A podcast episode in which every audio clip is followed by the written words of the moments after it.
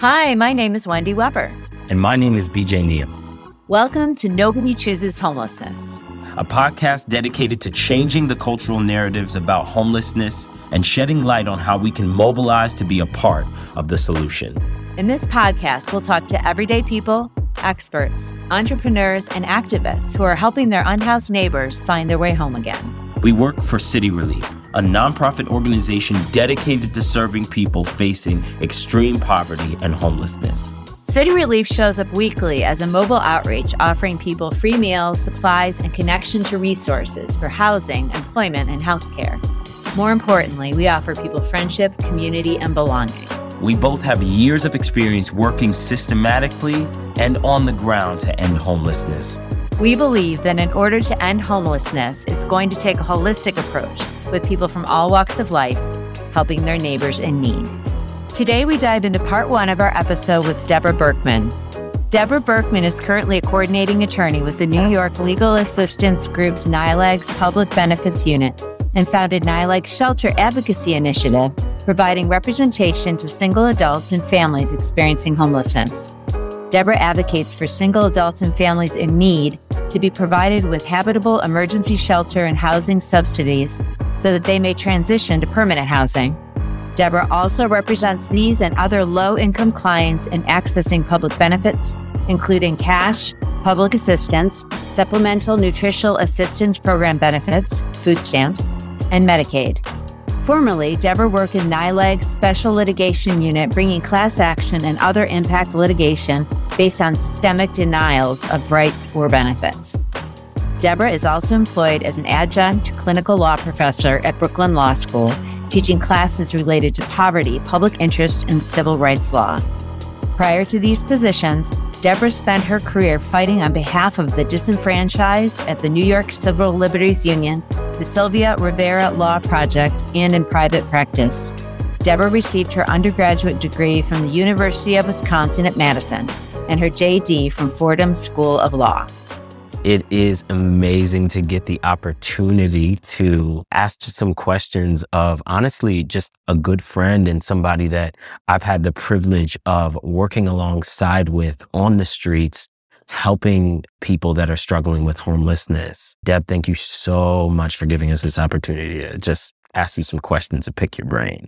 Thank you so much for asking me to be here. Again, it's an honor to be here with both of you, and especially with BJ, who I've worked alongside for, I think, coming on 2 years at least over a year and a half. Mm-hmm. And we've done some really good work together. Yeah, absolutely. Absolutely, we have. And I hope we get to hit on at some point about the partnership between our agencies. How that has been really helpful and transformative to a lot of people's lives. 100%. We definitely will come there and make sure we have some conversation about that. But before we talk about all that, if I can just, to my knowledge, Deb is this like legendary figure that shows up on an outreach, waves her magic keyboard, and suddenly you have a person living on the streets that is terrified of going into what they consider the normal shelter system, what they consider that, and suddenly they're in an SRO. So they're not technically in an SRO. They are in a private room in a low barrier shelter, which is either called a safe haven or a stabilization placement. And so it's almost like an SRO because they have their own rooms, but they don't have to pay rent. Okay. Yeah. All right. So even with that caveat, to have your own room when you are struggling with homelessness is huge, right? So I would love to know not just how you achieve that, but even let's go way before that. How did you even get here? You know what I mean? Like, how did you get to where you are today doing the work that you're doing? Tell us a little about your story. So I am a New Yorker, and I have always lived here, except for when I went away to college. But I grew up in Forest Hills, Queens. And so when you grow up in New York, there's just, I mean, there's very, very rich people. There's very, very poor people. There's everything. And you see everything. So I've always lived very close to extreme poverty, not in that I was impoverished, but that There were always people experiencing homelessness who lived across the street from my apartment in Queens. I would always see people in parks. And so I was aware of this issue very, very early on. And I have these sort of hippie parents. And so we listen to a lot of Bob Dylan and we have a family band. And so very young, I was indoctrinated into sort of lefty progressive thinking and, you know, where we're supposed to help other people. And so I felt that that would be part of my career goal. And I ended up wanting to become a lawyer. To be honest, my parents were lawyers and it was a very easy choice for me, but I didn't want to do the work that they did. I really wanted to do some kind of public interest work where I could help people who otherwise would not have a lawyer. So, but I didn't know exactly what I wanted to do. So when I first graduated from law school, I did a lot of civil rights work and I worked with I had a lot of police misconduct cases and, you know, we sued the government quite a bit and we did some free speech work and, you know, real constitutional violations. Wow. And I worked at a firm, but when you work at a firm, you need to take people's money. And so you'll take a portion of their winnings or you will charge them a fee. And I really hated charging a fee to my clients because it felt like just they needed that money. And I wanted to work in a free legal services provider. Yeah. And so that's when I moved over to being a full public interest lawyer. I moved over to where I currently work, which is the New York Legal Assistance Group. And at that time, I did impact litigation for the systemic denial of benefits or services of rights. And then I worked at the New York Civil Liberties Union, doing much of the same. And then after I had children, I realized that I really wanted to change my focus to work with individuals. And I felt it would be much more fulfilling for me personally if I could work on one person's case and then at the end of the day see the difference that I had made. I will also say that impact litigation, what I used to do, is a very competitive field, and there's a lot of people who want to go into impact litigation. And while I enjoyed it, and I still do impact litigation when systemic denial bubbles up from my client base, not very many people want to throw themselves headfirst into direct services. And I really love that. That's my favorite thing. So I thought I should really be doing what needs to be done as opposed to what sounded cool to me. And if I really wanted to help, that's what I had to do. And so I started doing public benefits work. Mm. And so I love working and helping people with their public benefits and, you know, working with cash public assistance and food stamps and Medicaid. And I did a lot of work with the elderly.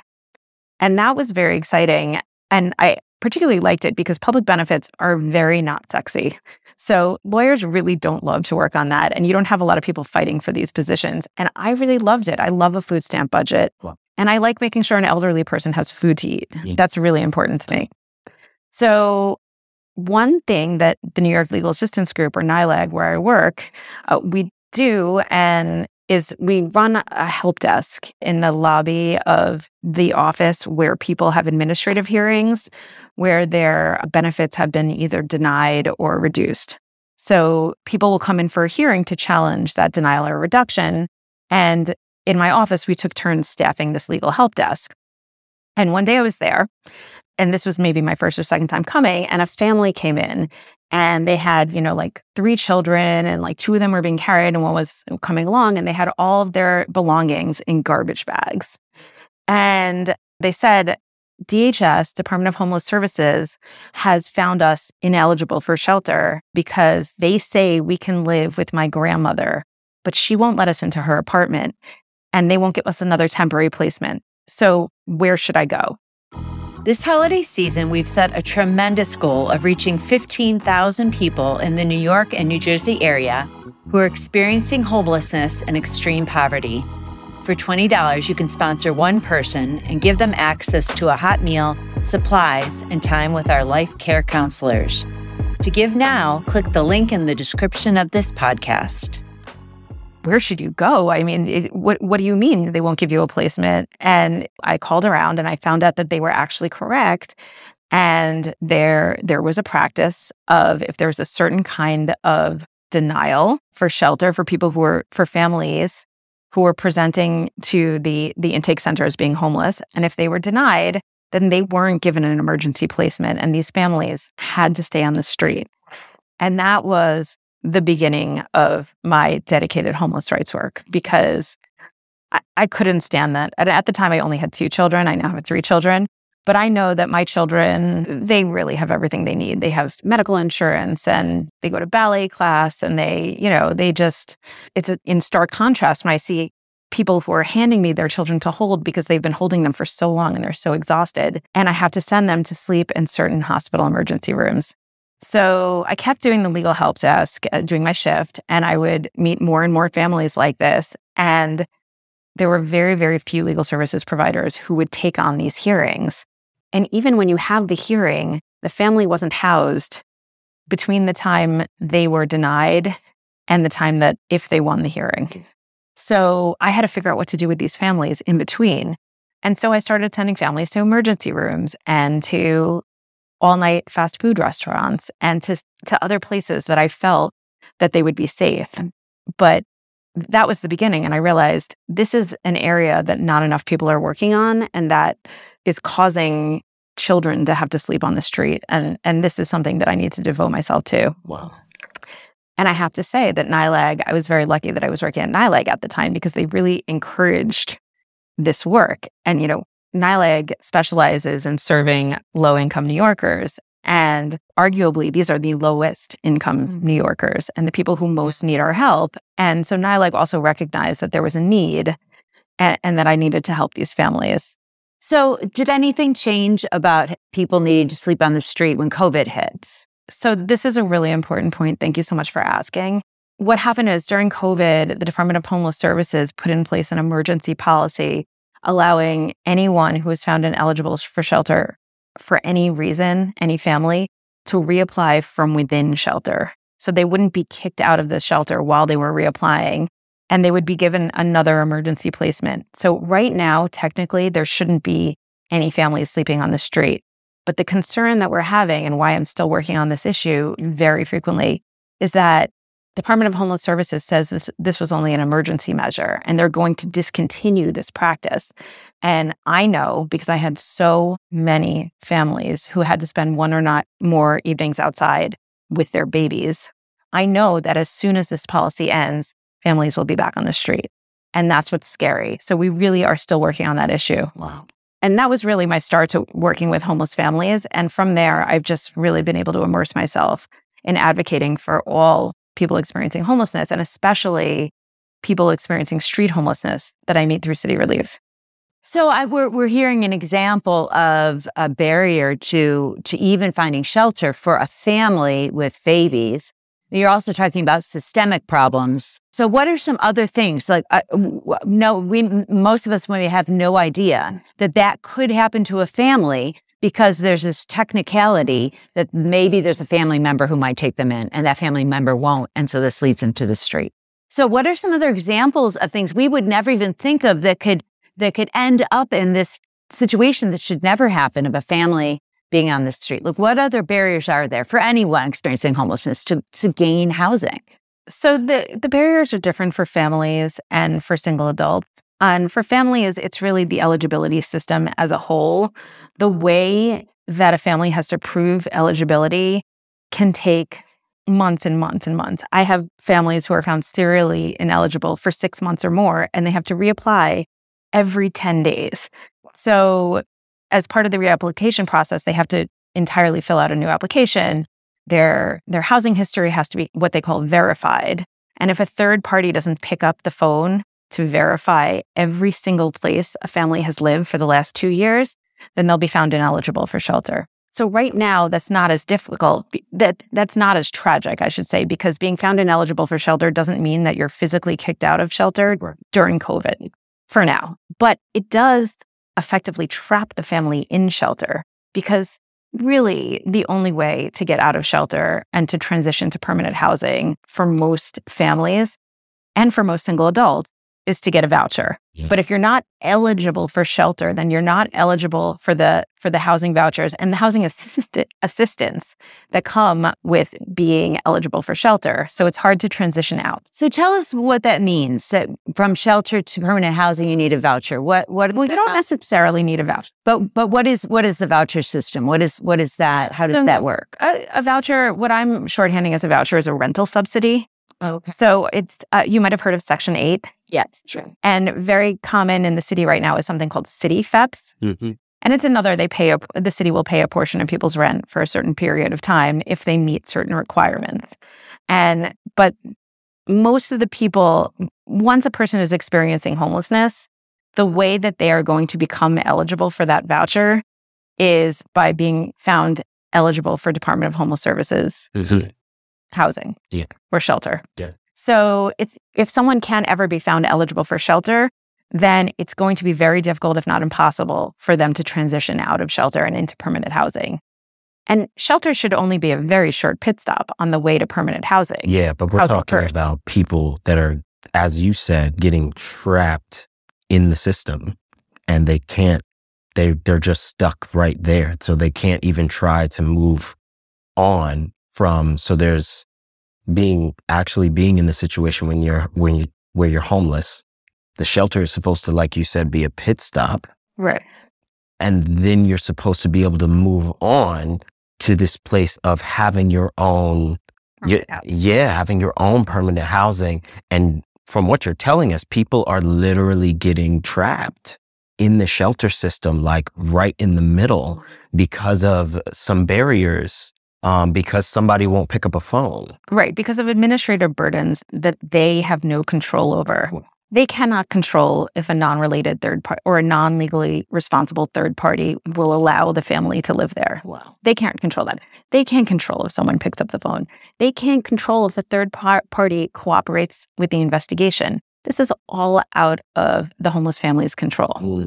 So yes, being found ineligible is still devastating, although I do have to say, was and will be even more devastating if families actually have to sleep outside. Yes. Yeah. Right. So this problem has been alleviated slightly because being trapped in shelter is better than being trapped on the street. Exactly. Yeah. And so the problem has been alleviated a little bit as of now, but even that is temporary. Yes. And particularly when there's children involved, though, it is vital that families not sleep outside because then they'll catch. They call it catching an ACS case. ACS is the Administration for Children's Services. So while it's not a crime to not have money and to be low income, once ACS is involved with a family, there will be other issues that come up. Once ACS is involved with the family, most often ACS will find a reason to remain involved with the family, and it really puts the family in danger. Wow. And talk more about that. What? Well, if you had hours to speak, I would tell you all about how the shelter placement system also creates necessary interaction with ACS because families are not necessarily placed near where their children go to school. And there's an attempt to place the family near where the smallest child goes to school. That sometimes happens and sometimes does not. Because the amount of availability in the family shelter system is so low. So It takes a little while for Department of Education school buses to be rerouted to the correct spot. So if a homeless family is placed far from where their children go to school, and often, I mean, my three children go to three different schools. So often, you'll be near one school and you won't be near two other schools. And if the bus doesn't start immediately taking the children to their correct school, children are going to very often be very late or may not even make it to school. And there's something called educational neglect, and parents can get an ACS case, can be investigated by ACS because they're purportedly neglecting their children's education by not taking them to school or for getting them to school late repeatedly. But often this is completely out of their control. Yes. And also, if you're in a situation like this where, you are struggling with homelessness, a lot of the appointments and things like that you have to do that are also during the day. Right. And some of those things, like forget an appointment, like if you're going to the Human Resource Administration, you're in a line and you kind of need to be there as early as possible if you want to be able to get in and out in any sort of like, you know, within the next 4 hours. Like it's incredible because now we're talking about ACS coming in and like the potentiality of someone losing their children. Absolutely. And that happens. Wow. And that happens to my clients. Wow. Oh my gosh. I can talk about this all day. And it's not even, and when we talk about the appointments at HRA and just the effort that is involved in keeping up with public benefits, and in New York City, shelter is considered a public benefit because it's run through the public assistance scheme. Mm-hmm. There are many appointments and there are many, it's called administrative burden, basically. This podcast is sponsored by City Relief. We are a nonprofit dedicated to connecting people who are experiencing homelessness and poverty to food, clothing, and vital resources they need to survive. We show up week after week on New York City and New Jersey streets, regardless of the weather, providing meals and community to those who feel forgotten. We can only do this because of the generosity of everyday people like you who want to see a world where our homeless neighbors are cared for. To find out how you can give and make a real impact on homelessness, click the link in the description of this episode.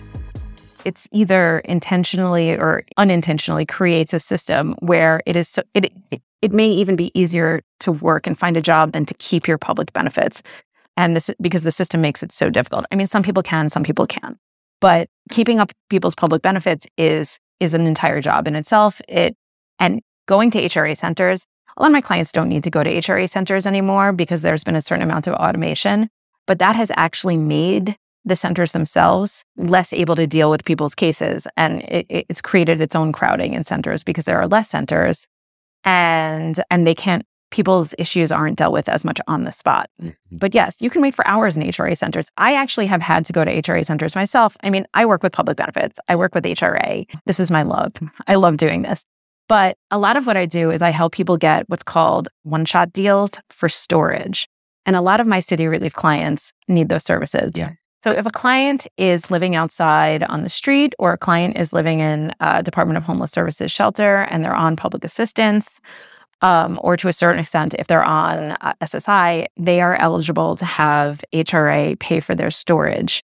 But notoriously, there are issues having people's storage paid on time. And storage companies will auction off a client's belongings if a check is more than a certain number of days late. So I've had the experience on several occasions of having to go into the center and, you know, I'm in a very unique position. I've probably been communicating with someone very high up at the center who says, come in and you'll just be able to come in and do this. Mm. And I walk into the center and it's just, be prepared to wait. Really? And I'll be telling people, oh no, this person said I should come in. And they're like, and everybody else who's waiting in line is like, sit down, we got a seat for you. Like, don't worry, you're going to be here for 5 hours. And it's just, and you know, they're not wrong. Yeah. But that was more before the pandemic, but it's still very difficult to deal with appointments. And yes, so if a family has appointments during the day, they may not be able to send their children to school because there's no telling if they will be back in time to pick them up from school. Yeah. Or to meet their, which will also be a problem, seen as a problem of neglect, mm-hmm. if they aren't there to pick up their children or yeah. to be home with their children. Right. And this is what we talk about when we're talking about a systemic issue, right? Or systemic problems. Like you've got all of these different parts of the system that you're mentioning and that you're highlighting of ACS's involvement and, you know what I mean, where the schools are and the time it takes for the buses to reroute to pick the kids up when they get placed in the shelter. And then, God forbid, while they're in the shelter, a relative doesn't pick up the phone and now they're ineligible and now they're back on the street. You're describing my life. Wow. I talk to people about this all day, every day. Wow. I've been working with homelessness professionally for probably about 6 or 7 years now. And during that time, I've come in contact with a lot of systemic issues. I've never had anybody paint that picture so clearly like you just painted it. That was I really do appreciate your expertise. And as Wendy stated earlier, actually, even before, just your subject matter expertise is inspiring and absolutely like going to be a blessing for anybody that really wants to do more. So now with that in mind, what do you think are some ways that people can educate themselves in order to combat the injustices? If somebody wanted to get in on this fight, right, that you are fighting right now, or if somebody wanted to make a difference, like how could they even, because I'm imagining that this is what I've been doing for years now, and this is what you've been doing, and this is what Wendy's been doing. We've all been in this fight in one way or another for quite some time now, right? But if somebody's hearing what you just said, what would you tell them on how they can get started and get involved? If you live in New York or New Jersey, or technically anywhere, and you'd like to volunteer with us, click on the link in the description of this episode. So how they can get involved in this particular fight on family shelter eligibility, can I say this is sort of a very technical issue. Yeah. It's a very technical fight. Yes. What I think people really need to do, and what I think would be actually even more effective in helping our friends who are experiencing street homelessness, who are single adults, is to come and meet our clients. Because I have to say, I think that the first barrier to most people who don't work with people experiencing homelessness is the othering of people experiencing homelessness. Mm. So for instance, I'm a lawyer, and it is the tradition of lawyers that we have legal interns every summer. And those are kids who are in law school. They're not kids. Those are adults who are in law school, who are sometimes much younger than me. And they are just getting started in their career. And part of what I do with these young adults in law school, who are very well-meaning people, but have never worked with people experiencing homelessness, is that I take them out to do intake with me and to meet my clients. And overwhelmingly, what they tell me at the end of the summer is that this experience was so life-changing for them because it changed the way they thought from people being homeless people to people experiencing homelessness. So they really saw their humanity first. Wow. So, and I was just having this conversation with my summer intern from this summer, and she said to me, they try so hard and they work so hard and it's not their fault. And I'm like, that's true. That's correct. I'm like, the system is set up against them. So many of our clients have jobs. So many of our clients have untreated mental illness. Mm. And the system is just set up in such a way that they will never be able, without some help, to get through it.